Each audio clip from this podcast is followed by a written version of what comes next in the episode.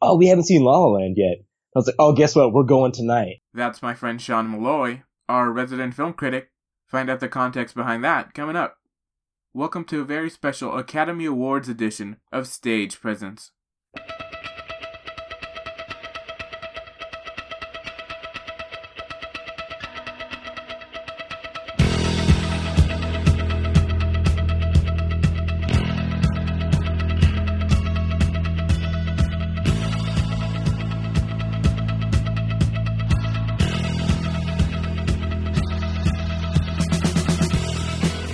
Hi, I'm Josh Pineda, the curating editor at Indie Beat.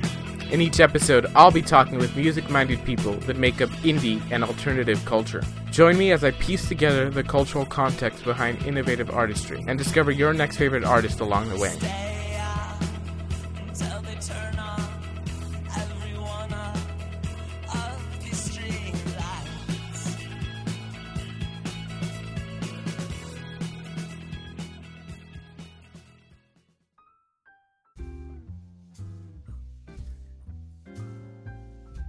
How's it going, friends? Welcome to a very special Oscar Sunday edition of Stage Presence. Episode 13, we're talking La La Land. I go to the movies with Sean Malloy and talk in depth about the musical phenomenon that racked up 14 nominations tonight. It's the launch of our Music for Screen series here on Stage Presence, where I'll be talking about music's impact on sort of the visual culture we live in, both in TV and film. So I love film and television, and I think we live in an incredible era where a large array of TV shows and movies use music as an intertwined storytelling element. It's not a new concept, but it seems to be amplified in this golden age of television and growing acceptance of the indie spirit, both in music and in film. So, in this series, I want to dive into the stage presence and cultural context of music for screen, large and small.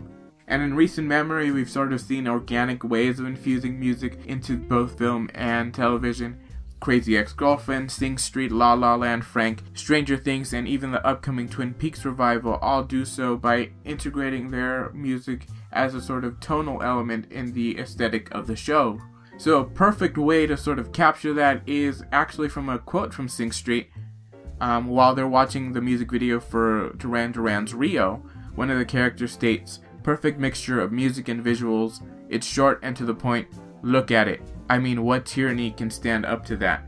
And that's sort of what I want to get at how music influences the experience of watching, but also how it comments on culture in general in collaboration with the visuals. So today I want to answer the question what makes this movie a good example of music culture's influence on media and screen? And I think La La Land is an interesting film to sort of examine that. As I mentioned today, I'm joined by my friend Sean Malloy. He's a film critic He's also the lead editor for Informer Media Group and the host for the Alpha Zone podcast that can be found on all major platforms wherever you stream your podcasts.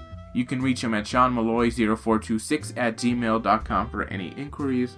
But this is not the first time me and Sean have talked movies. We actually did it quite a bit in college.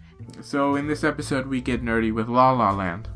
Our goal here is that you listen to the full episode and go straight into the Oscars tonight with a more informed view of the film as we see how many awards it racks up. So the music you've been listening to is by Texas Radiofish. It's called Just One Look. I thought it set the perfect scene for our jazz film conversation. So after this jazz break, we'll get to our conversation with Sean Malloy and he'll share his review of La La Land.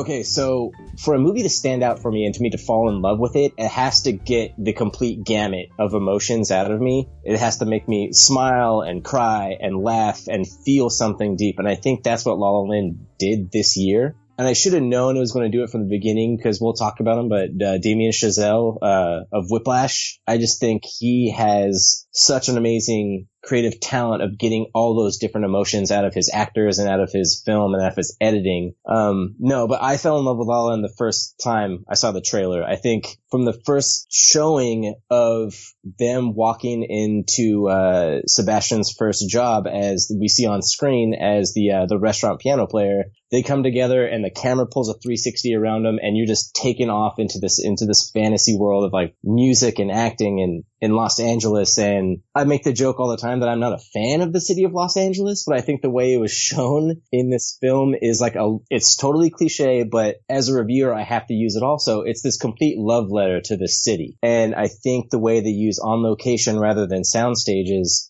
is brilliant and it's challenging. And for that to actually be done is not easy when it comes to a filmmaking side. I think the leads are absolutely brilliant. I think Emma Stone is going to win the Oscar. I think if this was any other year besides, uh, one that Manchester by the Sea didn't come out and Casey Affleck wasn't nominated, I think Gosling would have a great, uh, chance at the Oscar as well. But this is my unabashedly favorite film of the entire year. And another tick is how many times have I seen it in theater? And that answer is five times. And so. Wow, you beat me out by three. Yeah, so you have to go too. So I caught it as soon as it went wide, and then I went back and I caught it on New Year's. So I didn't have anything to do, mm-hmm. and then it went wide again on IMAX. And so I was like, let me just go see what this is like on this like huge screen. And then I was like, yep, just as good. And then I've had two friends that they've made comments of, um, oh, we haven't seen La La Land yet. I was like, oh, guess what? We're going tonight. And I would just find reasons to go see this movie and it never gets worse. It just, I only find more things to appreciate about it. And I just, I'm head over heels for this film. And so it's hard for me to describe a film as perfect because I can find little flaws in it every once in a while. Mm-hmm. The only flaw I would have in La La Land is like there's a middle 15 minutes where there's like back to back montages and I kind of would want that spaced out a little bit more. Mm-hmm. The, but, pla- the planetarium and then the, the dating sequence? It's the planetary. Yeah, it's like right in a row. It's like planetarium dating sequence, and I think on the soundtrack it's called summer montage. Mm-hmm. And then in the middle of that, you have the montage of the piano playing at the at the the lighthouse, the jazz club. And I think having three of those back to back to back with no lyrical songs inputted, kind of it doesn't stumble, but it definitely like I notice it, and if I notice it, that kind of is like a, a tick down, but not really. So if I'm using my scale, with the way I do reviews, I'm still giving it a flat A. If I'm using a number scale, it's like 9.9999 out of 10, and that would be like the one tick down. But no, I think it's, I think it's the best film coming out this year. So yeah, I mean, it's that's not a brief review, but that's a review. Right. well, I think it's brief enough, and we'll go into it. Just touching on that, um, the IMAX element. I mean, I saw it the first time I saw it, it. The theater was completely sold out, and the only row left was right up front. And I think it actually added to the experience because you do feel immersed just sitting back and watching the film. Yeah. But right when you're up front, you feel even more in sort of Chazelle's dreamy um, aesthetic. But sort of setting up La La Land, I saw a sneak peek of the film sort of last last fall during a director's panel at EW Pop Fest, and Damien Chazelle talked about how he plays with the reality and artifice paradox of both the city of Los Angeles as a concept and the musical genre. Um, and sort of the dualism there that I found was sort of the play on natural and artifice, Indian studio, stereotypical LA and quotidian LA, and the play on between reality and dreams. And I think La La Land exists somewhere in between each of those. Um, so we probably won't get in depth on all of it, but I really want to cover why La La Land works as a movie on artistry and musical artistry in particular. So I want to start off with this question. Overall, what do you think about the use of music and the use of jazz as a driving force? So jazz as the driving force behind one character, right? I think mm-hmm. jazz is the driving force behind uh, Ryan Gosling's Sebastian.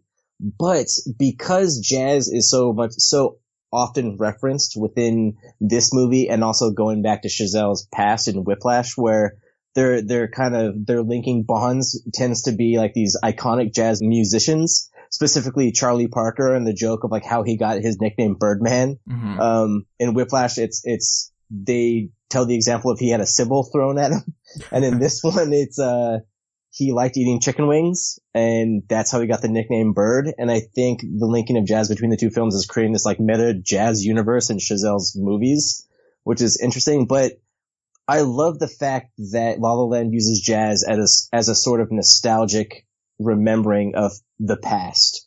It's Gosling and um, John Legend's discussion when they're in the recording studio of Gosling lives in the jazz past and refuses to move forward. But do we actually see that as a hindrance of the character or do we appreciate this nostalgic quality of his love for the specific type of music? Regarding music in the movie, I don't know if jazz is the driving force of the film itself because other than I want to say the main montage in the lighthouse as I previously referenced, jazz really isn't in the movie. I mean, do you agree with that? I think that it's more of a classical film score and it's, it's yeah. infused with jazz, but I, okay. I agree that it's not a primarily jazz sort of tonal nature. Yeah. Because it seems a little bit more planned out than improvisational. Sure. Uh, just because of the nature of it. But yeah, I, I agree. Yeah. Um, I mean, you, you just take the opening number, right? And you open with that beautiful freeway sequence and you get the opening of Panavision and you're like, okay, this is a throwback to Hollywood. And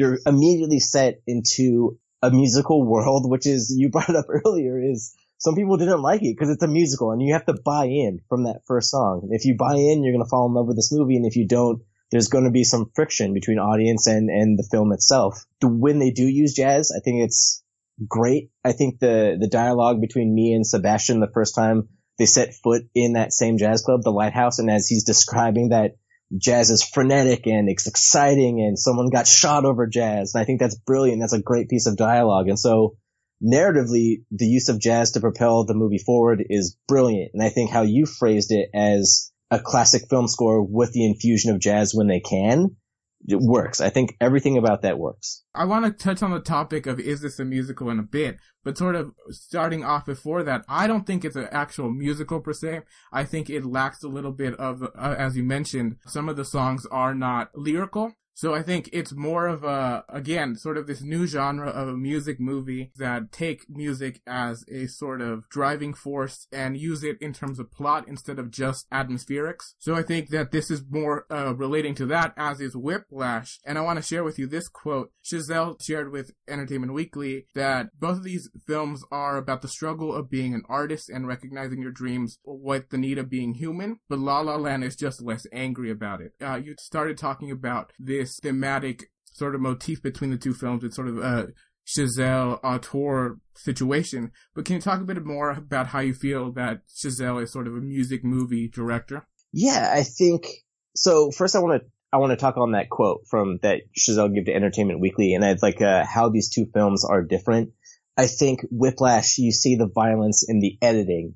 So Miles Teller throughout that entire movie, he's angry because he's not making it. He's angry at J.K. Simmons' character. He's angry at him not performing up to his measure. And you see this physical violence on screen. You see him putting his fist covered in blood in the ice to, to, to have his hands go numb so he can play harder. You see the blood splatter on the cymbals. You see objects thrown.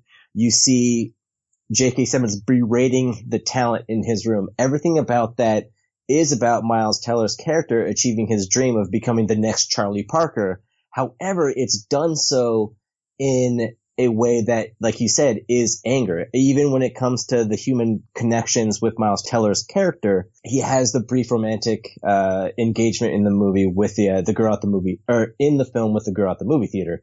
He quickly dismisses her in a very stubborn slash angry way because she's a detriment for his rise to fame or rise to talent.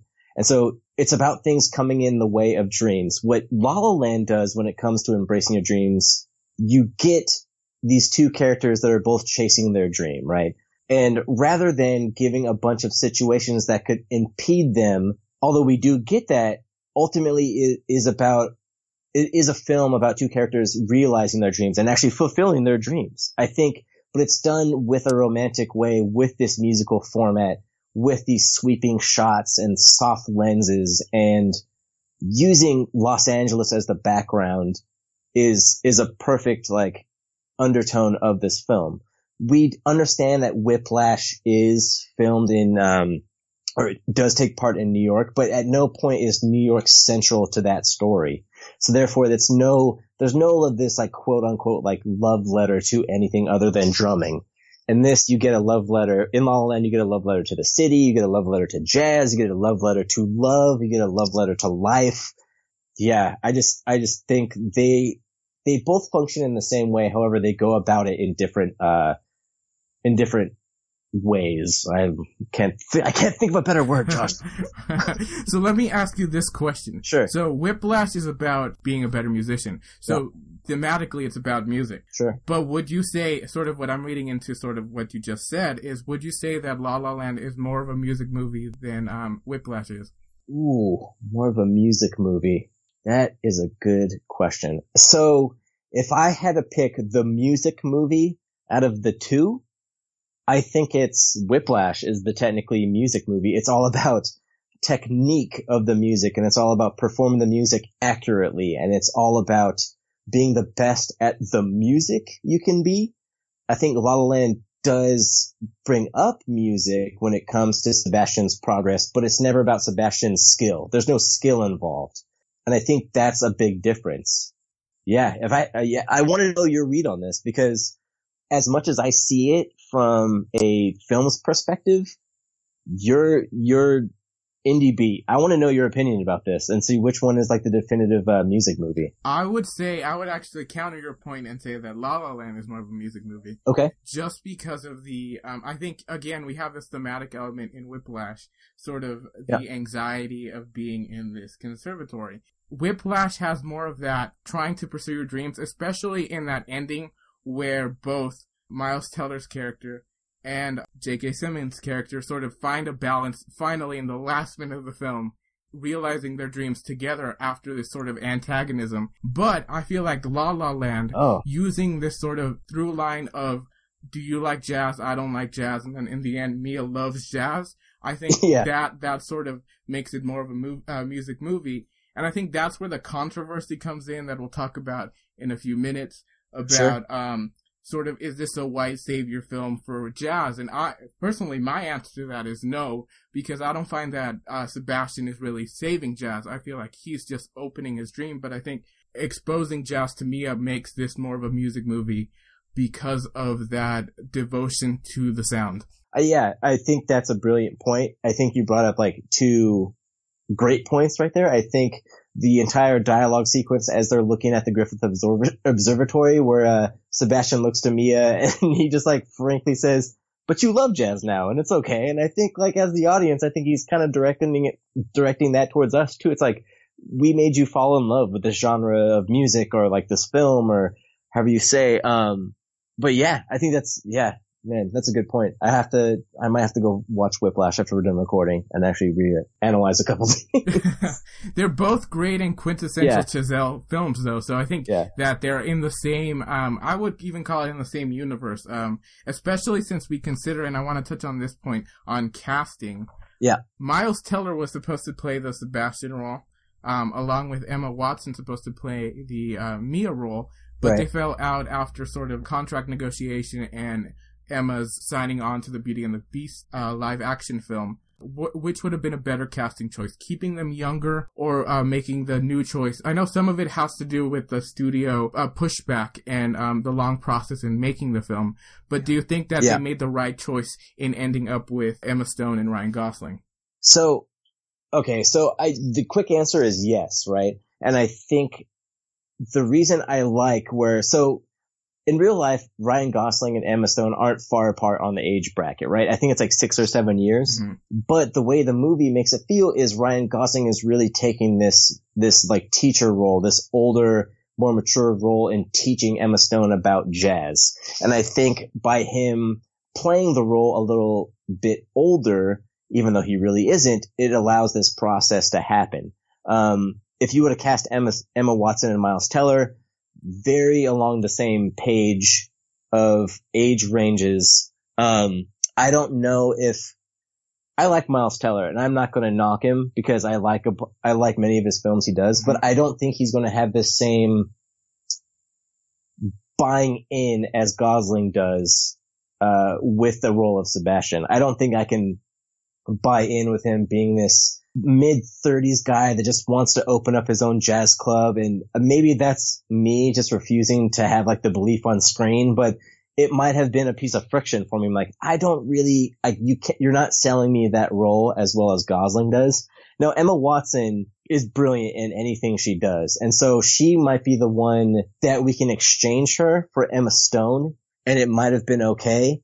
But the one scene, and we'll discuss it later, that I don't know if she has the right gravitas to pull off, even on this, again, I still love Emma Watson, is the audition. I think the way Emma Stone's eyes hold that camera lens for so long and she just speaks volumes with just her eye movements and the swelling of tears and oh it's just oh that scene is so good that's one of one of my favorite scenes in the film and i agree yeah. that uh, emma stone sort of has a more genuine quality because i feel like emma watson oh, we kind of put her on this pedestal as an actress um, She's Hermione Granger, so she, yeah. she is, and I mean, especially with her uh, role in the UN, I feel that that adds uh, sort sure. of a new layer. So I think she's perfect as a Belle casting, sort of this idealized, romanticized character. But I, I agree that I think the humanness would be lost in her casting, and I agree with the Miles Teller point as well. I just don't buy him as, especially as Sebastian being this jazz obsessed character. Yeah. I don't buy him in that role. I buy him as a drummer in Whiplash. though. I sure. and, and I kind of like that separation of not using. Uh, uh, it was key with J.K. Simmons in using him as the boss at the restaurant because you sort of get that same feel of character, an intense guy trying yeah. to to get their um, employees or their students to do something they want to do, and sort of that manipulating quality. So I think that use of uh doubling of character in this universe of um Chazelle worked, yeah. but I don't think the Miles Teller would have. Emma Stone and Ryan Gosling are no strangers to each other, and no strangers to LA in general. They both starred in Crazy Stupid Love and Gangster Squad, both yep. taking place in the same setting. So I'm wondering if that sort of also adds to your interpretation. So, yeah, I think having films like under each other's belt, like with the chemistry together, I think that shows and that fires off on screen really well. I think like the the best story like I've heard within like within the last couple weeks about La La Land and their chemistry, and this is like a peek behind the curtain. If anybody listening to this like ends up like following me on Twitter, I was in like a romantic comedy mood the other night, and so I actually rented Crazy Stupid Love, and I never saw it. And so it's I'm like they have chemistry from the very first scene, and I think it's extraordinary that there's the entire scene in the bedroom where they're not having sex, they're just talking to each other. That's almost entirely like just totally improvised. And I think that shows like the quality of the actors and like their, their chemistry between. Regarding like the comment on Los Angeles, um, so I have to ask you this, Josh. You're, you're my LA guy. So Gangster Squad, definitively LA because you're going after Mickey Cohen in the middle of 1940s, which he's running Los Angeles. So that's a definitive LA movie. Do you think Crazy Stupid Love is an LA movie, even though a lot of it is on location in LA? Beyond um, Gosling's character in that movie, no. I think that movie could take place anywhere. Sure. But being this sort of um, uber masculine and sort of uh, suave guy yeah. um, with a with a house in the Hollywood Hills, I think that adds to his characterization there. Yeah. So um, I mean, you could transfer it to New York and um, give him a penthouse apartment in Manhattan, yeah, um, and have the same quality. But I think that's what makes it LA. I think you have it, it's either it's a big city movie, and yep. I think just adding the characterization of Gosling makes it LA. And I think Gosling in general would be considered nowadays an LA guy. Uh, even though we sort of have this envisionings of him in other films in the Midwest with Lars and the Real Girl, I still think that Gosling, even though he's Canadian, we we can put him into L.A. and right. we wouldn't mind. I think if you're talking Gosling in L.A., right? I don't think it gets more Los Angeles than Drive by uh, mm. Nicolas Winding Refn. Um, I think that's his definitive L.A. movie. But I think the point you brought across is like they they have taken roles where they're like definitively Los Angeles, and I think it shows. And now I haven't done my homework as much on Chazelle, but is Chazelle an LA guy? Chazelle, so La La Land, for some context on this, is sure. sort of Chazelle's um, putting his story of moving from the East Coast to Los Angeles and trying to pursue his creative dreams. He's sort of casting it into the, uh, both Emma's character Mia and sure. Ryan's Sebastian, um, and sort of transforming that in a new way beyond sort of writer director into sort of a more um, generalized artist. Sure. Um, I wouldn't associate Chazelle as LA only because you get sort of this intense East Coast quality in Whiplash. Yeah. And I haven't seen a Guy and Madeline on a park bench yet, but I feel like that you still get that quality there. So I think Chazelle is still East Coast, but I think that with this film, we sort of see him, uh, we see what he values in LA, and I think he can continue on that path. Yeah, I got, yeah, totally. Um, so yeah, so we talk about casting and we talked a bit about Chazelle as a director. So let's talk about studio pushback. Okay. So, uh, this movie was the film that Chazelle and Justin Hurwitz wanted to make together. And for, for context, Justin Hurwitz, the, the composer for the entire movie. Right, exactly. And also the composer for Whiplash. So yep. they've worked together. They went to Harvard together. So this is the movie they wanted to make, but it took uh, five years to construct because yeah. of the studio pushback. And do you want to talk a bit about that? Yeah, I think the studio pushback for me is one of the articles I was reading. I think it was, uh, it might have been the head Hollywood Reporter, could have been Deadline. I'm trying to remember where I read it. Anyways, like, I think the most ridiculous pushback, I mean, not ridiculous, you understand it from a studio perspective with like money, my favorite story about the, the studio pushback is they don't want to do a modern musical because mu- musicals are dead, right? Like, cause clearly, because things like Chicago never win like Oscars. I'm like, oh crap, never mind, they do. And I think like a movie like The Artist, which was like a silent film, but kind of like functioned as a musical because there's no dialogue. Like what happened with that? Up oh, and won an Oscar. So yeah, I think I understand the studio pushback for making a modern musical, but I think those like qualms about it kind of starts kind of start to fall apart when it comes to casting and Chazelle after he blew up with Whiplash. But the pushback I thought was like the funniest and most ironic is the studio first wanted to shoot it all on sound stages and Chazelle's mm-hmm. like, no, it's a Los Angeles movie. We have to do this on location. And I think they scouted something like 95 different locations. And I don't know the layout of Los Angeles, but I definitely know some parts don't link up correctly. But showcasing Los Angeles as the city, it's necessary to do these things on location or you just would not have the same effect. Right, Los Angeles is very iconic in sort of its architecture and its yeah. visual aesthetic. I mean, I want to talk a bit about that, but yes, it's very sprawling LA, and uh, there's a map on Curbed LA that shows uh, a lot of the um, on location shots, and it's across the map, anywhere from Hermosa Beach um, in the so- southwest side all the way yeah. to the northeast side uh, in Pasadena. So it's this sprawling thing and it doesn't match up, but I think we still get this sort of story of a creatives moving to sort of the east side of LA. And yeah. I'll talk, uh, I'll talk a bit about that in a bit. But uh, touching on sort of studio pushback, so, so reports uh, told the Hollywood Reporter that Chazelle was told to change the male lead from a jazz pianist to a rock musician, Oh, interesting. Change the complicating opening number and drop the story's bittersweet ending. And we'll talk a bit about the ending later yeah. on. Um, and one of the producers on the project said, every one of the contours that felt special and distinctive were the things that we were urged to change. So I, I want to get your sort of opinion on that. This is why it took five years to make because the, the funding for the first project fell through because Hollywood wanted to make the film very Hollywood. Sure. So, um, so what do you think about that? Do you think it would have read better or worse if this were uh, a rock film uh, and not a jazz film? I do. I think if this read as a rock film, you wouldn't have this this sense of nostalgia that I touched on earlier in the show. Mm-hmm. Um, you wouldn't. You can have. So let's just take. Okay, let's just take the first time we walk into Sebastian's uh, apartment. You have his sister, and she's sitting on the one stool that one jazz musician sat on 50 plus years ago and he has an emotional reaction to that, right? It's a thing. It's a piece of wood that his, one of his icons sat on. And later on, it's showcased at the club at the end how important this piece is. is. What's the equivalent of that? Is it a guitar pick? Is it a mic stand?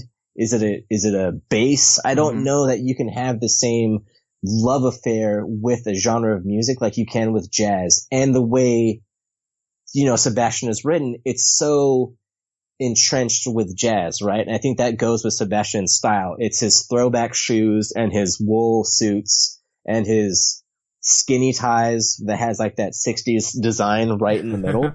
uh-huh. Like, how do you, what do you, what would you do with that with a rock musician? Like, okay, so we're going to give him, uh, leather pants that are cut in the jeans and like, uh, denim jackets. I think if you change it to a rock film, it changes what makes this movie special. I agree, and I think I mean the only thing that I could see making this rock, it would read so overly kitschy in the Yeah. California aesthetic, maybe a Beach Boys theme or an Eagles theme, and I, I think it would ruin everything that you just stated. I think it doesn't make sense as a rock film.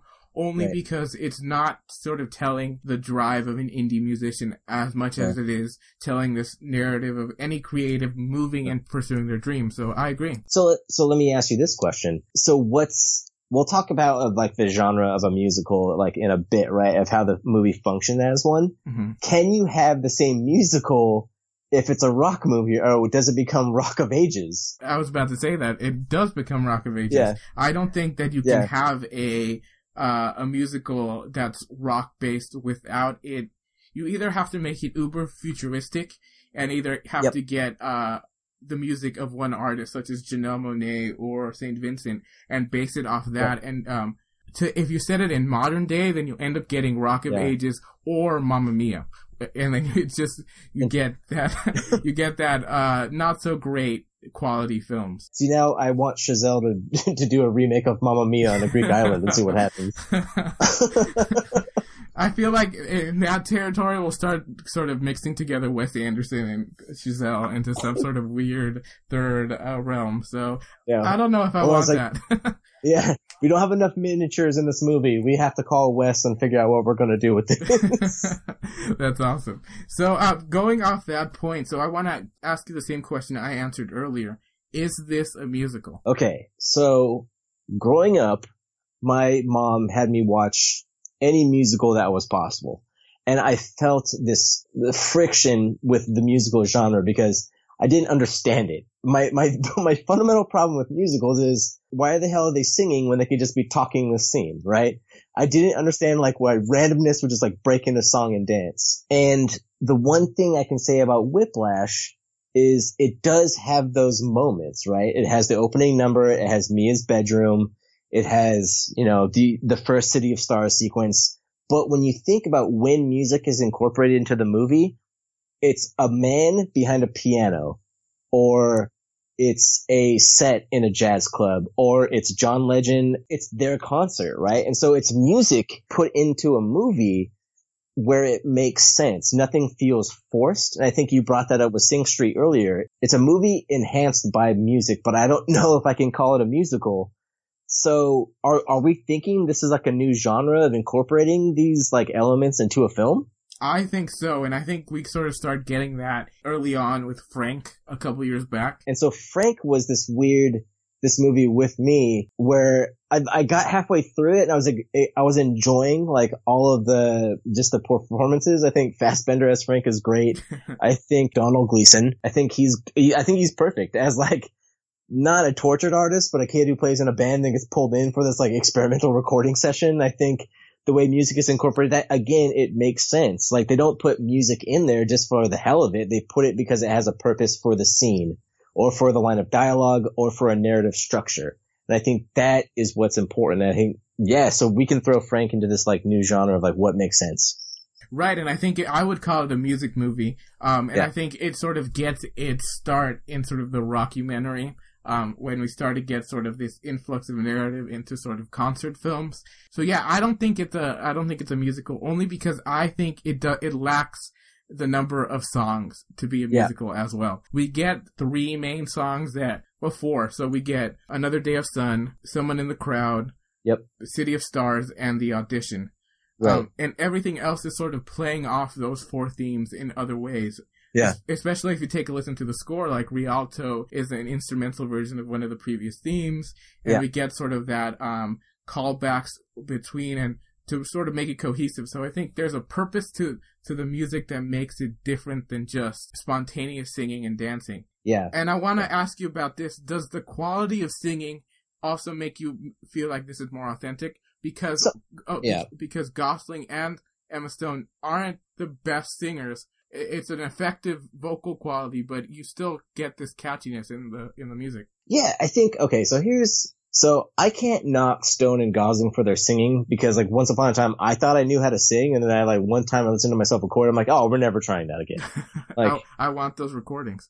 Yeah, no, no one's seeing those recordings. like so okay, so Emma Stone is clearly the better singer of the two. Can we agree on that? Yes, definitely. Okay, so she has her audition sequence, and so then when I when I saw like we're discussing this movie, I went back and kind of traced like what has she sung in anything else? The other thing she has soundtrack credits are soundtrack credits on is uh, Andy Samberg and Lonely Island's uh, pop star Never Stop Never Stopping She's from like early. Yeah, so she plays this like this pop diva that's like, totally into like um Latin stereotypical like rock music, and so mm-hmm. there's one song all about what's it called? It's it's called a little bit more spicy, and like it just it's such a stereotype for the movie, but she sings in that one too. So I can't knock her singing as much as it fits, right? It fits as an actress and it, it fits her character and she has that, that warmness to her voice that makes you kind of attracted to whenever she sings. With Gosling, you do know his voice is a little more rough, that you can tell he's not classically trained singer, which, which makes me sad is that I haven't heard a rumor plus or minus yet is I want them to perform it at the Oscars. So I want them to perform that song together because I think the magic of that song is they're both the, the rawness of their voices and not being singers. They're actors who can sing. So the other thing that like fits with this idea is the big City of Stars number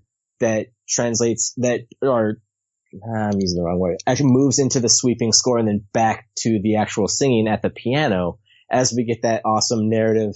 We're moving the narrative forward with like a bunch of cuts rather than well, I'm going to step by step show you of what's happening is you get their take where they're both like chuckle at each other.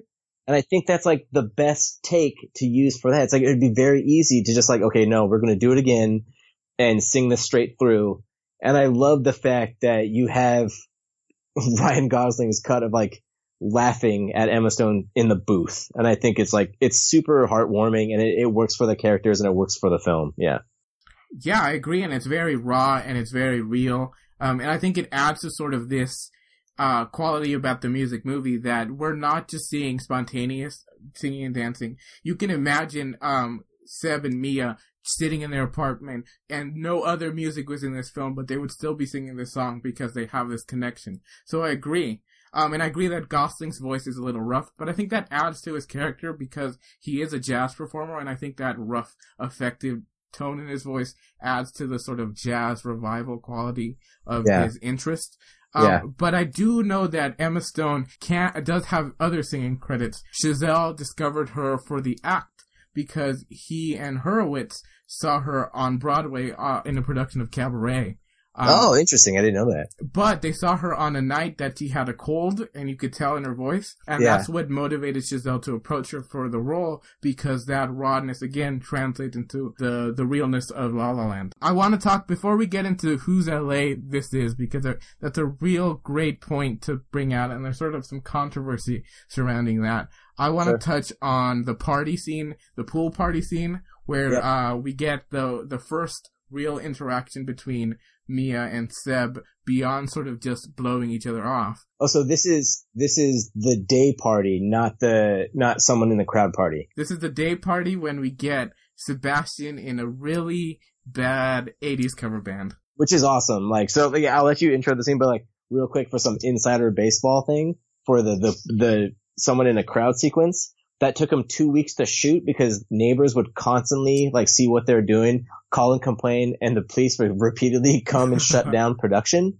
And so they would be able to film for about three hours, shut it down for three. And then eventually they would have to take out all the music in the background of like just playback because the neighbors would get so pissed. And so that's a little like cool thing I read earlier. I want to talk a bit about the songs that don't get included on the soundtrack, which I wish they did. both. Like I bought the soundtrack, so I bought the soundtrack right after I saw the movie, like on my phone driving home, and I was upset that I didn't get those like four eighties covers. right? I mean, and I think they actually add to the thematic uh, Yeah. lyrics. Um, Yeah. We get Take On Me, and Yeah. we get She Runs. Um, and uh, we get a sort of in the background we get a Eurythmics, I think, um, song off Right. uh, off a stereo. Love, right? Yeah, yeah, exactly. Uh, and sort of those three set up this confrontation between Mia and Seb uh, about the seriousness of being an artist, and I wanted to get your take on that. Yeah, I th- so I can like pull, I can extrapolate dialogue out of that sequence, right? And I think, I think the, what's even better is like you have Mia, she's sipping a not Mountain Dew, which is Mountain Dew after she requests I ran and he gives her like the look and she has that super adorable dance sequence, which is like, I like, I might have fallen in love with Emma Stone, like right when I saw her like doing that. I'm like, I wasn't really attracted to you before, but I am now for whatever reason. And so like when after that sequence, he walks over and he makes that comment of like, yeah, sorry, I was being a little bit curt or whatever in the club in like the previous season. And he's not relishing the fact, but he's disgusted. And he, the, the phrase he uses is, this is like very hard for, for like a, a serious musician to like deal with right now. She like just laughs at his face. She's like, my God, did you really say that? And I think that's incredibly telling of like what that where that character is at that moment. He's arguably at his lowest point and she might be the one that's acting as this catalyst to start bringing him out of it. So song titles we have is I Ran. They're foreshadowing like what's to come. And I think that's really interesting. And and just because we know how hands-on Chazelle is with everything, it's like that's no accident. Like he, he knew exactly what he was doing. Yeah, I mean, even take on me, we get that Yeah. tension uh, later on in the um, the a lovely night sequence. Even though we sense that there's actually some chemistry there. I mean, I want to talk a bit about that scene in a bit, um, but we get all these references, as you say, uh, both visually about other movies and also um, again in these songs. Uh, so my favorite song is actually a song I hated when I first saw the film. Um, okay. Someone in the crowd is an amazing song that explains the whole movie and it serves as the overture of the film, even more so than Another Day of Sun, because Yep. someone in the crowd is the perfect phrase for every visual cue between uh, Mia and Sebastian. So we get Yep. Mia mo- walking across the "You Are the Star" mural. She's looking at this uh, painting of Marilyn Monroe and Charlie Chaplin and other amazing stars, and she hears uh, Mia and Sebastian's theme in the restaurant, and that guides her in.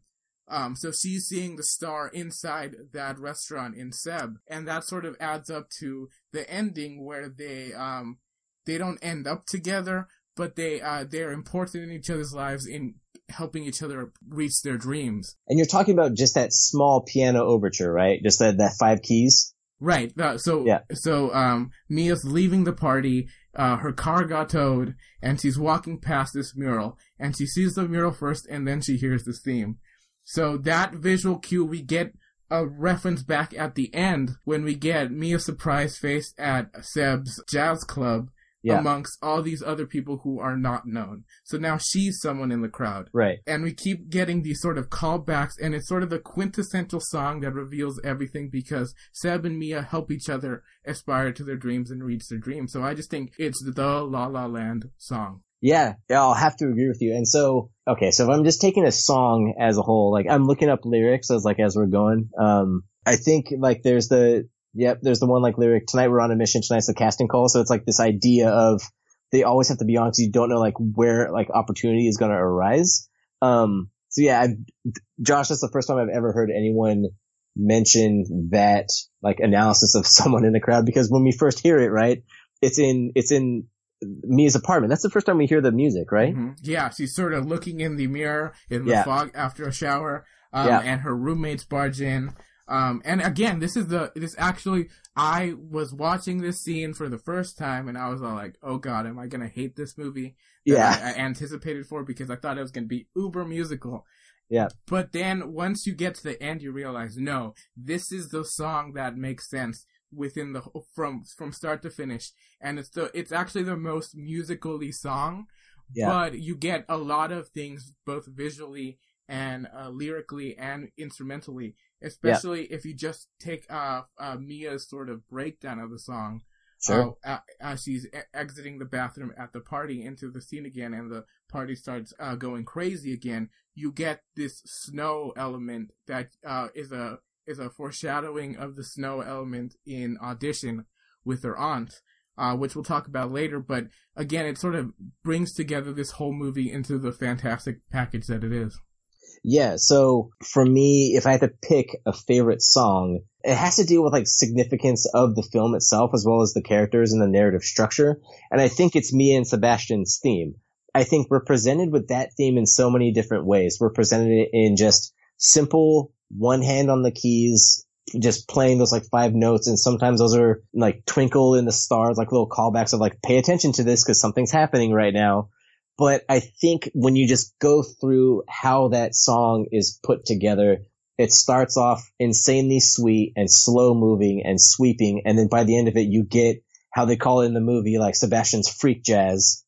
And then by the end of it, it moves back into this, like the sweetness of the ending. And I think that's, they encapsulated the entire freaking plot of the movie in, I mean, this is all Hurwitz. So they put the entire plot of the movie in one song. You start sweet and you get violent and like emotional and we don't know what's going to happen. And then it ends and it ends in such a beautiful way. And doing that, it isn't easy. And for them to make a conscious effort of, we're going to tell the movie in, in two minutes, but you're not going to know we're going to do it until you sit back at home and you start thinking about it. Then once I realized that after my like third time, I'm like, oh my God, this movie just got so so much more in depth than I even thought. Seb and Mia's theme really does act in sort of that emotional quality of the film and sort of serves as the tension between reality and uh, the dream state, especially since we get sort of the the break out of the dream state with sort of a text tone or a phone call, and yeah, it's sort yeah. of with always with that theme. Um, and then we get that theme brought back up in the summer montage.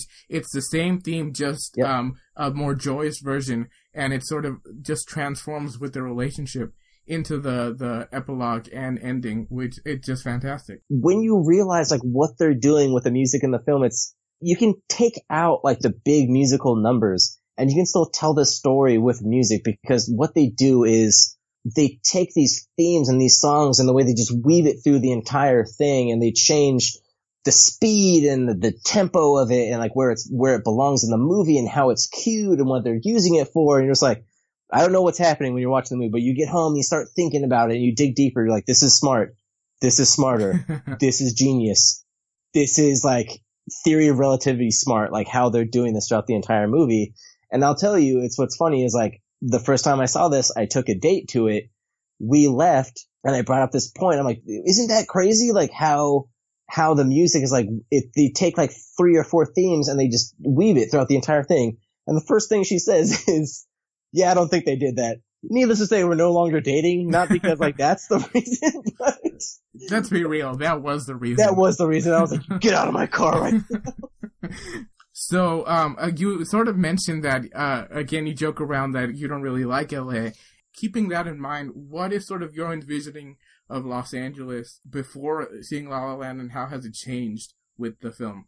Okay, so before you see Los Angeles, and is granted, like I make the joke all the time I don't like LA, but clearly I do like some pockets. I have great memories at the Griffith Observatory with an ex-girlfriend. It's only when you kind of get to the poshness, the turned up nose, the, the dirtiness of the city, the pockets where it's less than desirable, not because it's crime or anything. It's, they're not like my vibe of people. I'm very laid back as a person. Mm-hmm. So when I see, it, it's the same equivalent of like when I go to New York and you see like stockbrokers all the way. I'm like, oh, you're not my people. This is LA. And I think that's like the turnoff of me for LA. Like the traffic's bad and everything. I'm like, oh, so I think it's like not the aesthetic of LA. I think it's everything besides the aesthetic of LA that kind of drives me nuts. I have to go in for work all the time. And it's always a headache. I'm like, oh god, I have to go to LA. So before that's, that's my take on LA. I think after this is the movie does a brilliant, brilliant job of showcasing these key pieces of LA that I might not think about. I didn't know during the summer montage they're walking across a bridge and that's technically Pasadena, but it's like structurally like very famous. And so that's when you're getting all these different type of architecture of LA and you're getting these pockets of of culture.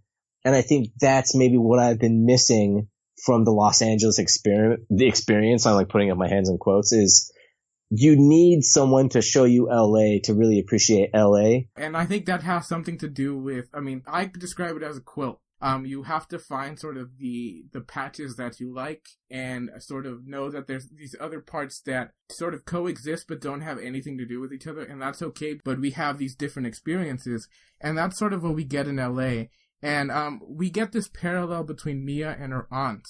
And I would say we get the old City of Lights of Paris and we get this new City of Lights in LA. And we get that in sort of Griffith Park acting as a gateway to the stars, as I read an, in an article, both literally and figuratively, just as the Eiffel Tower did in the last century. Um, and you get this mixture of languages, races, classes, and other cultural indicators that span through a sprawling landscape uh, again with the quilt. And um, uh, this movie is about exploring a fragment of the city. We're not saying that this is the only story that happens in LA because there is no LA story. I mean, unless you watch that Steve Martin film, but right, I have that coming. Deep right there. I um, like that. but yeah, there is no one LA story. It sort of gets made with every dreamer, with every native uh, interacting with one another. And um, I classify, even though it takes place in Pasadena and in uh, Long Beach and in Hermosa Beach, it's not, uh, it's about the creatives on the east side, sort of Silver Lake, Los Feliz, Griffith Park, um, and exploring these dreams um, and the studio in Burbank, which is the Valley, it's completely different. But it again, you're getting this LA story of creatives pursuing their dreams, and I think it, uh, Chazelle does a great job in that, and it's relatable, and that's the best part about the the film. It's LA, but anyone who has ever had a dream can relate to this film. I think you bring up this really good point about like linking Paris and Los Angeles as these like new versus old city of lights your expertise on LA is like my expertise of Paris. Like I've stayed in Paris like a lot. Like I've been there multiple times and I know the distinct districts of like how that city is made up. And it's what you explain about LA is a hundred percent the same thing. Specifically what you bring up with, with Griffith, with Griffith and, um, Los Feliz and Silver Lake is Paris's Montmartre, which is the, the area surrounding, um, forget the Le Sacre Coeur, the the big giant white cathedral. The cathedral that sits on a hill, and back in the 18th century, that's where all the artists and the painters and the poets lived. And now it's embraced that, and that's where they have like publishing houses and they have like cheap rent for students that want to like achieve their dreams in Paris. And I think making that connection between the two is great. And I think once you see the ending, like the sequence, the epilogue sequence, you clearly see that on the right side of the screen. You see the Eiffel Tower on the back left. You see the Coeur on the right. And it's these two distinct monuments, like, and they're just feeding off of each other. And I think if we go into that theoretical lens, we of course we can make that connection between old City of Lights, new City of Lights, and that beam coming off the top of the Eiffel Tower connecting Sebastian's life in Los Angeles versus Mia and Mia's life in Paris where her aunt lived and where she's booking this gigantic movie that's going to change her life. Yeah, definitely. I think that it's it's made visually explicit, but again, you have to untangle all these knots, and I think yeah. we can kind of we kind of extrapolated that out. But but I, I actually like how um you agree with that L.A. Paris parallel, and I think we get that also in Mia and um her aunt and uh, so let's talk a bit about, actually before we go there, we talked about the creative transplant in the East Side. Let's talk about the controversy, uh, about whose LA is this. Sure. So, um, Rostam, uh, formerly a Vampire Weekend, now a solo artist, uh, sort of criticized La La Land for his, uh, for its lack of representation. And mm-hmm. I wanted to get your take. So in a series of tweets, he tweeted out, La La Land didn't have a single gay person in it, Furthermore, the people of color written into the script were not really important to the story. John Legend gave a great performance, but his character was what, a sellout who made uncool pop music? Black people invented jazz, but now we need a white man to come save and preserve it. Sorry, this narrative doesn't work for me in 2016. Yeah. So I want to talk a bit about that. Um, sort of my take. His first point on it doesn't have a single gay person in it. I think that's sort of overgeneralizing because we get two uh, heterosexual couples in Mia and Sebastian, and then we get his sister and her husband Right. But everyone else could be gay, bisexual, trans, but it's we're just we're just not getting their story. So I don't really like his generalization there. Um, because again, we don't we don't know everyone else's story, and just because there's the main characters are heterosexual doesn't mean it's neglecting these other characters. Before we move on to like the race aspect of ty- that second one, like I have to agree with you 100%.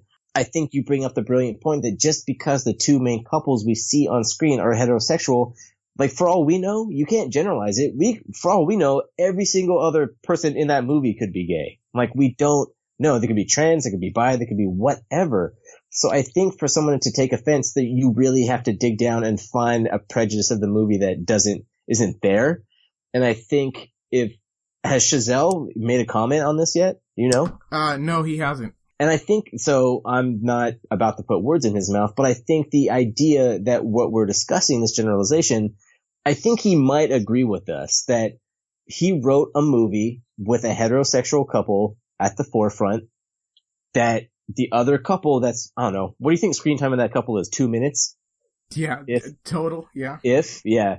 So like for them to be heterosexual, I mean, yeah, okay. So could you have had a, could you have had Sebastian's sister be a guy and they have a gay wedding? That's fine. And you could have had that, but that's not the story Chazelle tries to take. And for someone to take offense to that, I think you're really reaching and you're overly, overly generalizing like you put it perfectly. Um, he uses the hashtag not my Los Angeles. And again, going back for my take, again, this is not everyone's Los Angeles. It's sort of a, a generalized story about a specific creative amplified. So, um, and we don't see sort of pockets of the queer scene but again, we're not exploring the, uh, those scenes. And again, this is a completely separate movie than uh, Real Women Have Curves, who explores the sort of east side of Los Angeles in the more Hispanic uh, sure. nature.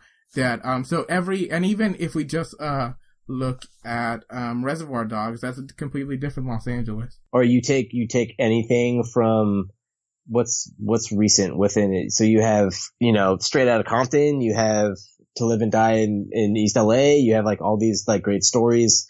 And what, what I, yes, to transition away from that, you said he, I'm sorry, like it's Vampire Weekend. He's the lead of it. Is that what you said? He, he used to be in it. Yes. He used to be the lead of Vampire Weekend. So he brings up the race aspect. And what I just saw today was the ex uh, Los Angeles Laker, Kareem Abdul-Jabbar. He has a problem with the movie because the same thing, African Americans and black culture aren't represented. John Legend does a fine job, but he's not significant in the plot. My pushback on that is for a person who studied this movie and have seen it multiple times and have read so many articles and just like am enthralled by it. I think that's, that's some BS because like John Legend's character is completely integral because if he wasn't, guess what? You could cut him out of the epilogue and he's not this linchpin that changes the entire movie. And you see that from that epilogue sequence. Sebastian just pushes him away and he like shrugs his shoulders and he leaves and therefore you live happily ever after. So you can make the theory that if John Legend didn't exist, if a black man didn't exist in this movie, things would be dramatically different. And that's a credit to John Legend and what he does. And that's another credit to Sh- Chazelle for writing this. They embrace this character, not as a villain, because he's not a, a villain in this movie. He's a musician. Yeah, so he's a solid musician.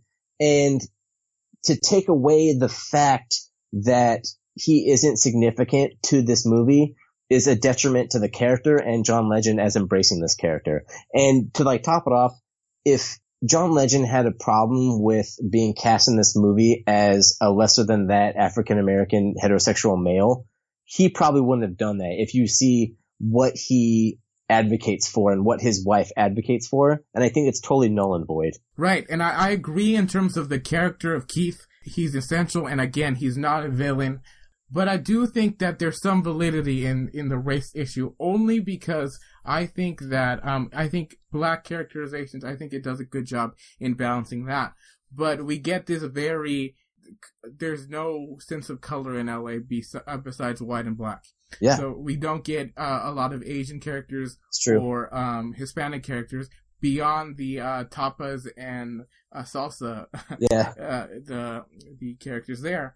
Um, so I think eh, eh, again, I don't, I don't think it's a detriment to the film because again, we have a specific type of LA that we're examining. Sure.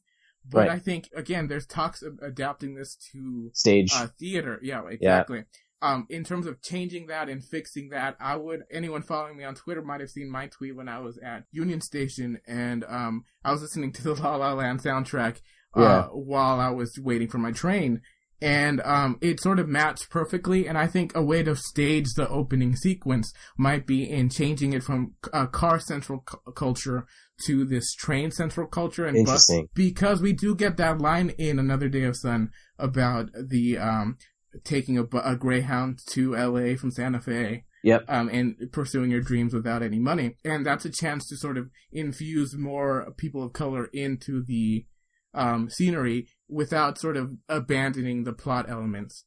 Yeah, let me ask you this question. Chazelle has came out and he said when he's casting the uh, Another Day of Sun number in the beginning of the movie, he made it a point to cast different body types, different races, different.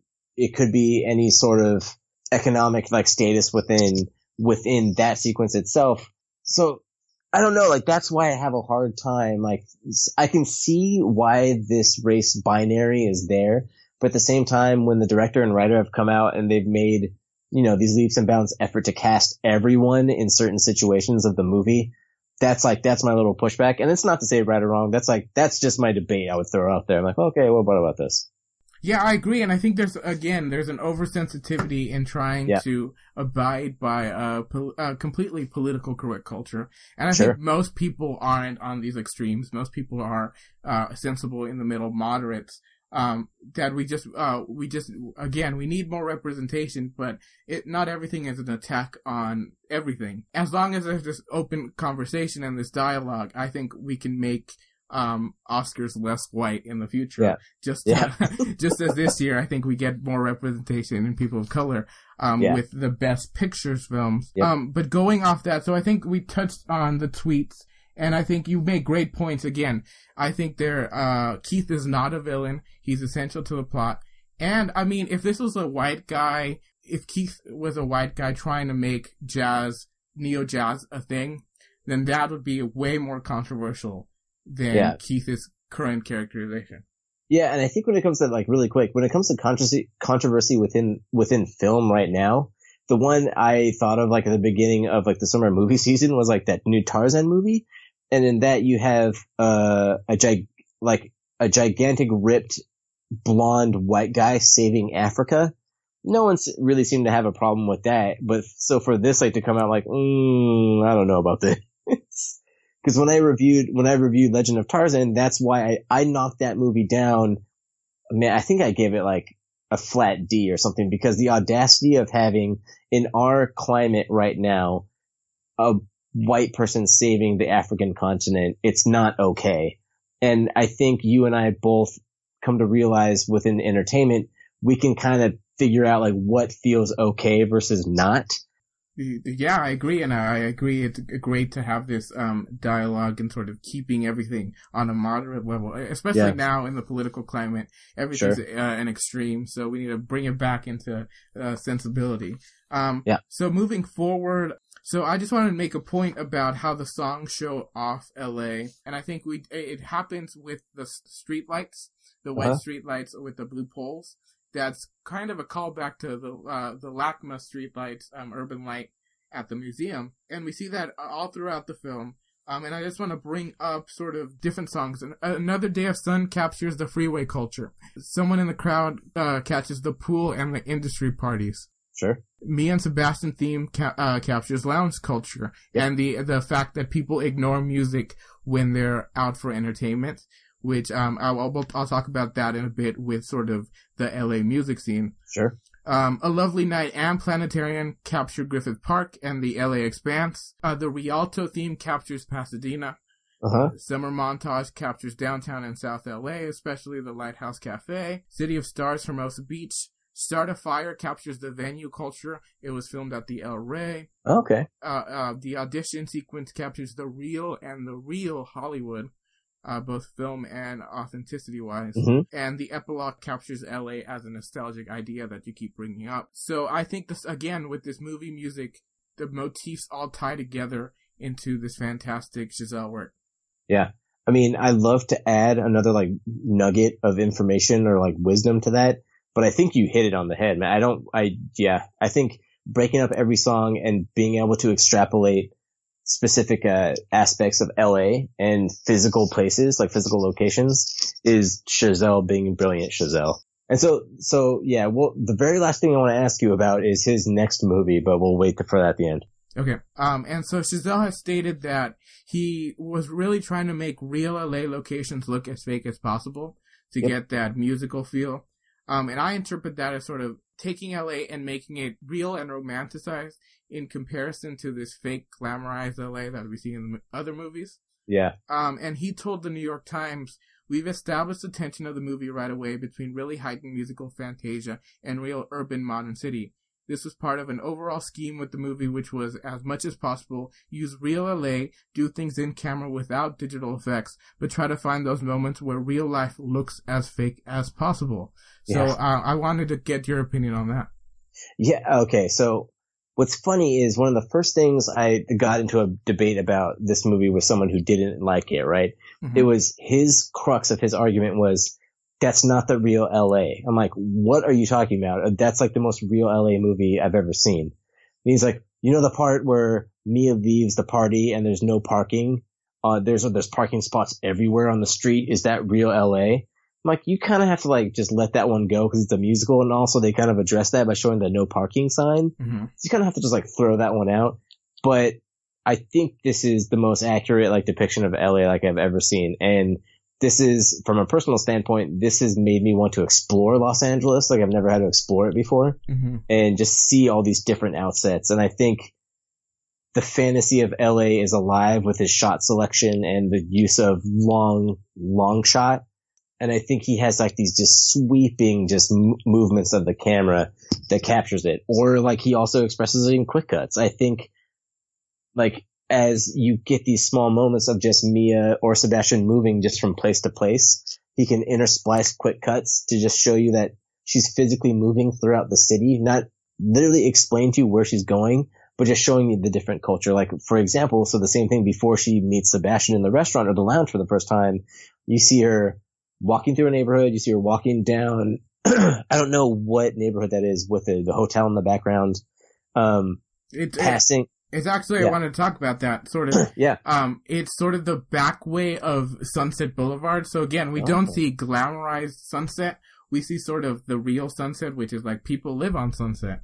Um, but yeah, so it's sort of the back end of um, Sunset, and we see the Chateau Marmont in the background. But it, we don't get that glamorized version of it because we see sort of an orange metro bus whip by, and we see sort of the the dark alleyways and blue light. So we see again the real Los Angeles that's hiding behind this sort of facade. Yeah, and I think like you bring up this real Los Angeles, and it's and it's something I mentioned earlier that they keep bringing up, and they actually address it one time.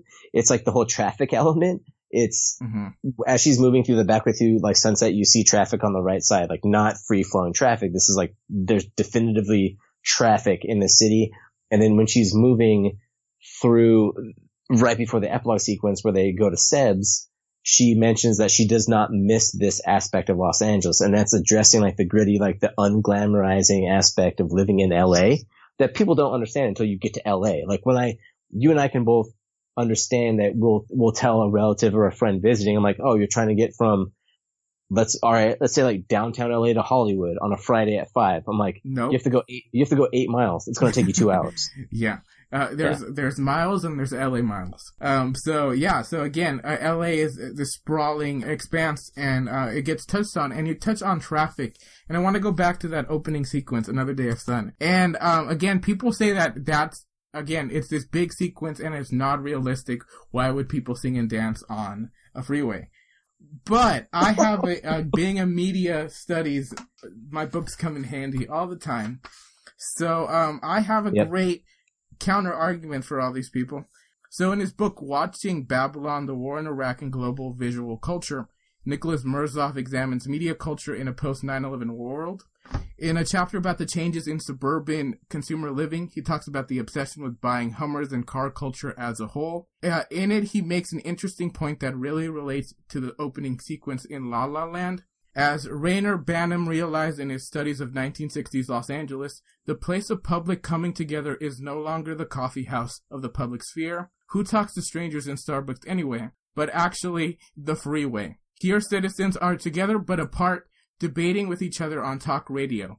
Angelenos have long turned gridlock into recreation, although digital devices and cell phones have now made the car a place of work. Gridlock is now the quintessential suburban and urban experience, a badge of honor for those tough enough to take it.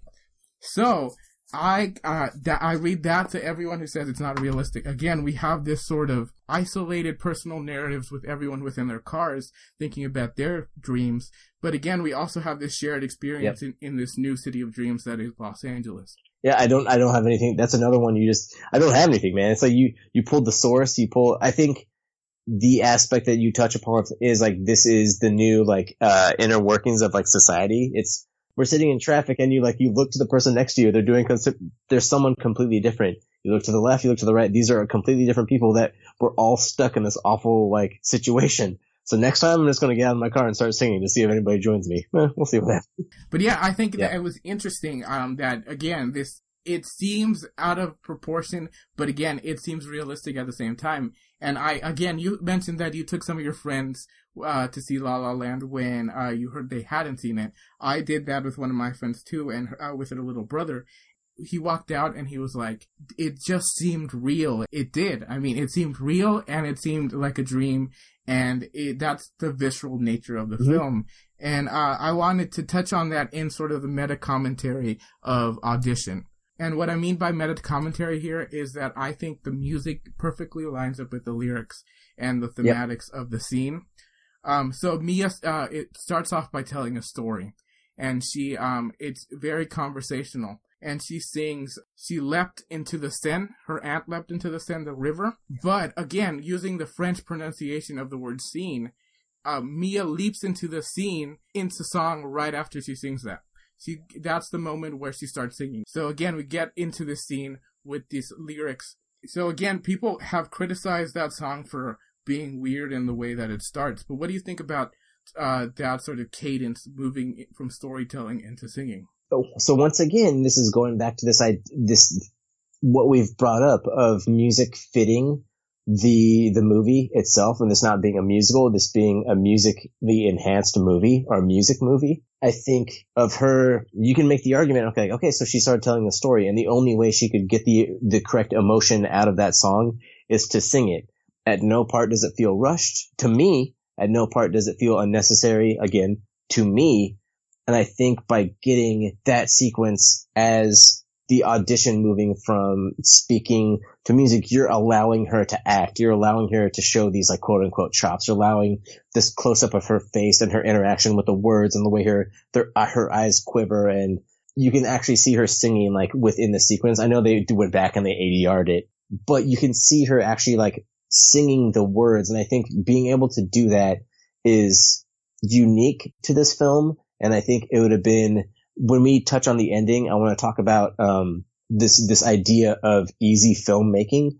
And I think if you had Mia just act out as an actress at that point and not sing at all, I don't think it would been as powerful. And therefore, the entire epilogue would might have been lost. I agree, and yes, uh, uh, she gets into this, and I think that's where she notices that she loves jazz because she notices that music is a part of her and not just it's not a musical. She's not just belting out into song. We see the process of her having to break out into song because that's the only way she expresses.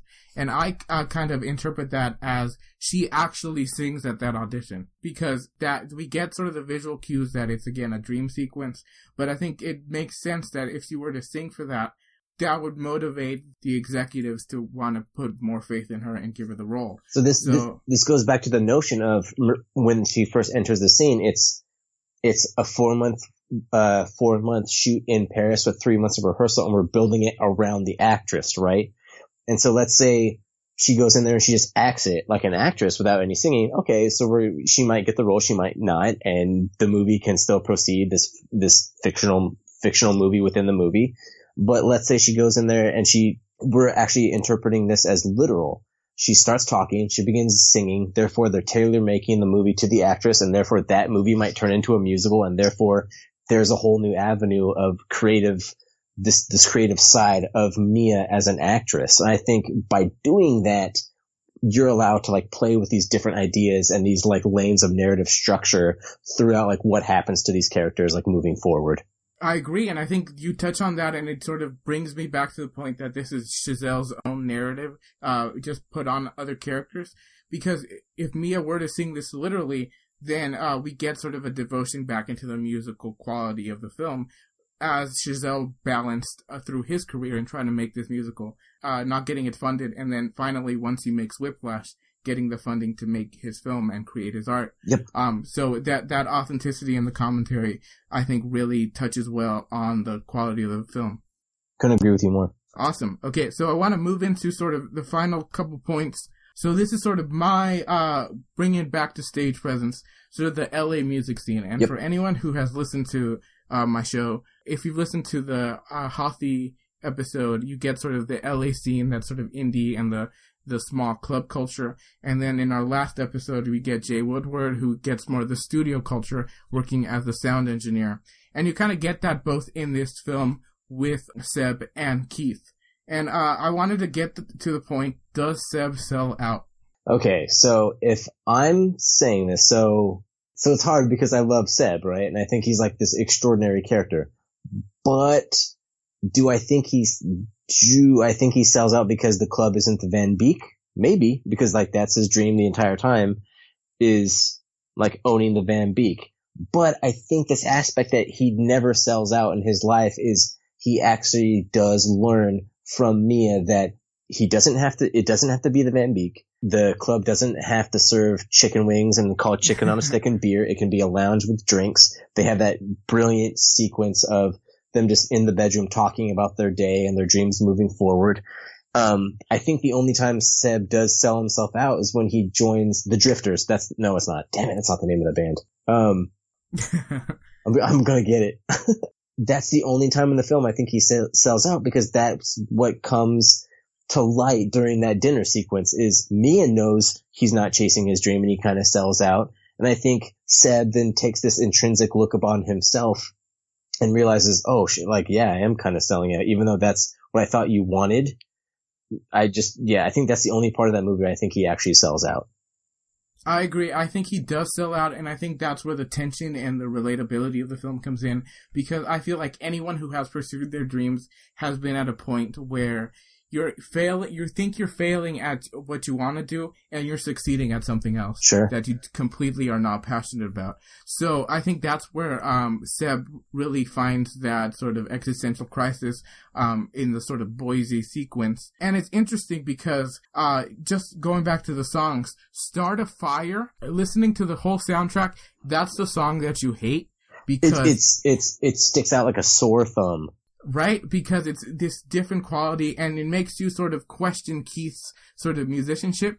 But if I'm stepping back as a music critic, I would totally put Start a Fire on Indie Beat. Yeah. Because it's, it's a catchy song, but the way that the movie is constructed, you, you hate this really catchy and this really well constructed song. yeah. Because of this devotion to the characterization. So that's another point I wanted to make in sort of this is not a musical. This is using music to sort of serve a point that yes, you can evolve music and make it great and make it innovative. Of course, innovative is sort of what I like to find in indie beat. Yep. But you also have to stay true to who you are. So Keith is not a villain. He's just a different type of person that in Seb's story doesn't mesh well.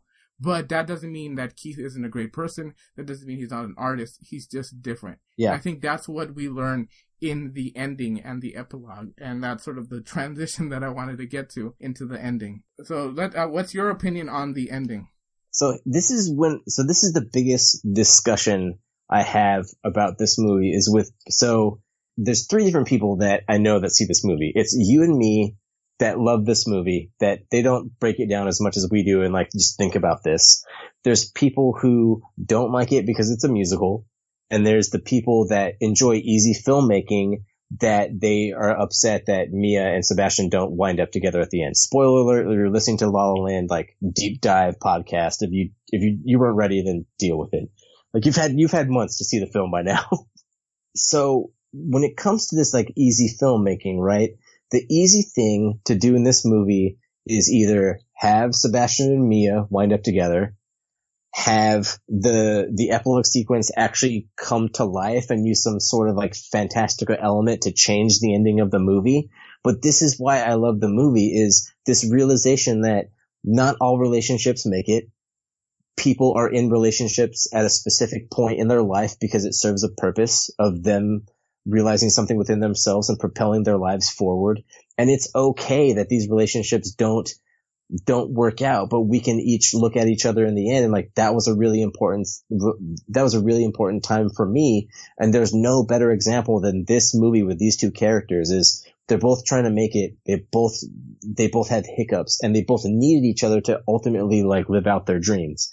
And I think because this movie does so many things that is quote unquote uneasy or difficult, it's why I appreciate it. And I think the entire like seven and a half minute epilogue sequence is the first time I saw it, I'm like, I have no idea what the hell is happening right now. But all I know is it starts off with that kiss in the lounge rather than like the curtness of him just like shrugging her off and you're just like sucked in immediately. And there's no other sequence of that movie that pulls me in like that so fast. Definitely, and I agree that um, we sort of get this point. It's sort of the perfect equivalent of 500 Days of Summer. We have these people who see 500 Days of Summer as an uber love story, and it's not. It's about a guy who uh, finds someone and he he sees the manic pixie dream girl and projects all his fantasies to her, even though she's not the person for him, and he doesn't realize that. And in this film, it's uh, not life isn't always a happy ending. Like you you always have to keep uh, bettering yourself. And and I think that's what this movie makes clear that just because you don't end up with someone doesn't mean it wasn't important. People are uh, important to your identity, and that's sort of what we see in the ending. We don't see because if we if we just take the what if sequence, you don't see neither Seb nor Mia reach their potential with each other, and that's sort of what you can test with. Should you live out your dreams or should you sacrifice them for someone. And uh, uh, there's no right answer, but you have to sort of, you can't have everything in life, and that's why it's such a visceral film. Yeah. Yeah. I, I just, you get that, like, so the very last shot of the movie is like that long stare, right? And that's, you have a million words being said between the two characters with one stare. And bringing this back, like I'm throwing my mom under the bus. Sorry, mom, if you listen to it, you're getting thrown out right now is she called me after the movie sobbing and she didn't start sobbing in that movie until Gosling held that gaze and he pulled. It's not a smile. It's not even like a snicker. It's the tiniest of just nose top lip movements that made you say, that made you realize that he's okay. She's okay. They were both in it for a reason. And now the end of the movie's okay. And then you have that sweeping overture that just exits the movie and you have the end and it just, it's perfect. Yeah. And it shows that people can move on. And I think that's sort of yeah. something we need nowadays. Um, especially since we're getting a lot of these political films in, uh, just the Oscars this year. Um, a reason, sure. a reason to support La La Land as a, as best film is for this escapism and this attention to reality and realism that we get that even though there's hardships and even though you don't always feel like something is deserving or um, you have expectations and you get disappointed, you can always move forward as long as you persevere. And I think that's what we get from La La Land. Yeah, and I think that's yeah the perfect the perfect like bow on the entire story of this movie. now, I was listening to a friend's podcast, like they, they're based in San Francisco and it's a, but it's, I, I'll admit they're a bunch of bros that don't really know film. And they brought up this question and I started questioning myself on it is, was that, was the fantasy epilogue sequence, was that Mia's fantasy? Was that Seb's fantasy? Or was that just an alternate fantasy for the audience to see? So, okay, so I thought about it both ways when you look at the epilogue of that movie, Seb seems the less happy of the two. He doesn't have this very like rah rah demeanor other than when he like introduces his band when he jumps on stage. That's when you feel passion from Seb. But it's him checking the piano, the high keys, him going home alone, cooking chicken, which is hilarious because he's cooking fried chicken is a throwback, another brilliant moment by Chazelle. But he gets to the club and you don't really see him like excited. You see Mia excited. She's excited to be married. She's excited to have success. She's excited to have her daughter. And so the argument can be made that she actually is better off after this relationship, but I think that sequence is just for the audience, to showing that this could have happened a different way. And even though they don't wind up together, we're giving the audience a bit of closure. So we're not feeling angsty at the end. Mm, okay. Uh, that's a good point, but I'm to actually counter that point. Um, but I think that this is Seb's sequence because we get Mia loving jazz right before the epilogue and we get her appreciating his side of life. And in the epilogue, if you pay attention, this is the time where Mia's interests come into play. This is the big 40s and 50s, uh, the golden age of cinema coming into play into Seb's envisioning of their life. We, uh, before that sequence, we get him walking into, uh, Seb's and going past, uh, an identical visual cue of Mia in a movie to her wallpaper in her apartment.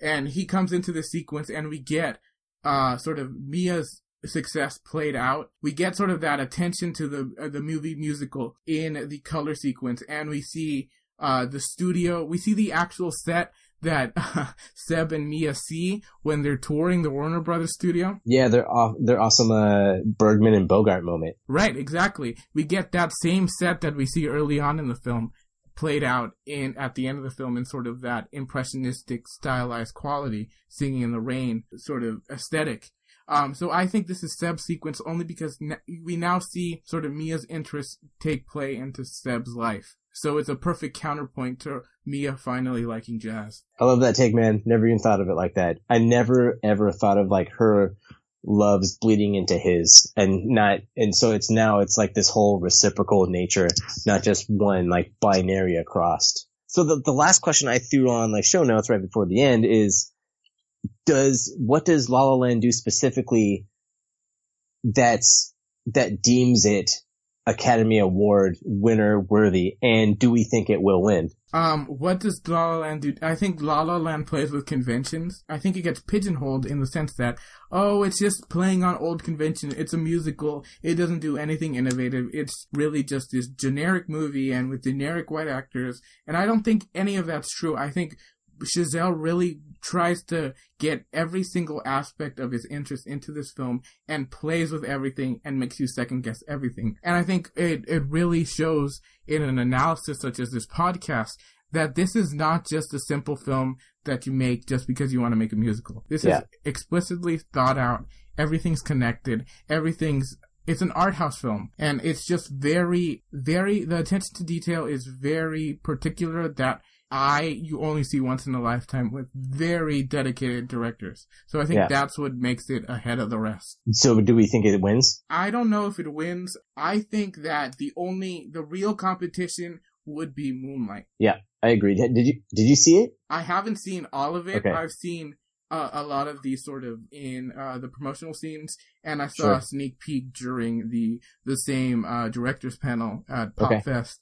Um, and uh, Barry Jenkins is fantastic. He is great, yeah. Um, and I think the again the music in that film is also. I took a listen to the soundtrack and the theme, the composition there too, and it's fantastic. So I think that Moonlight, because of the the sort of topical themes of the era, sort of um, exploring sexuality, exploring masculinity, exploring race.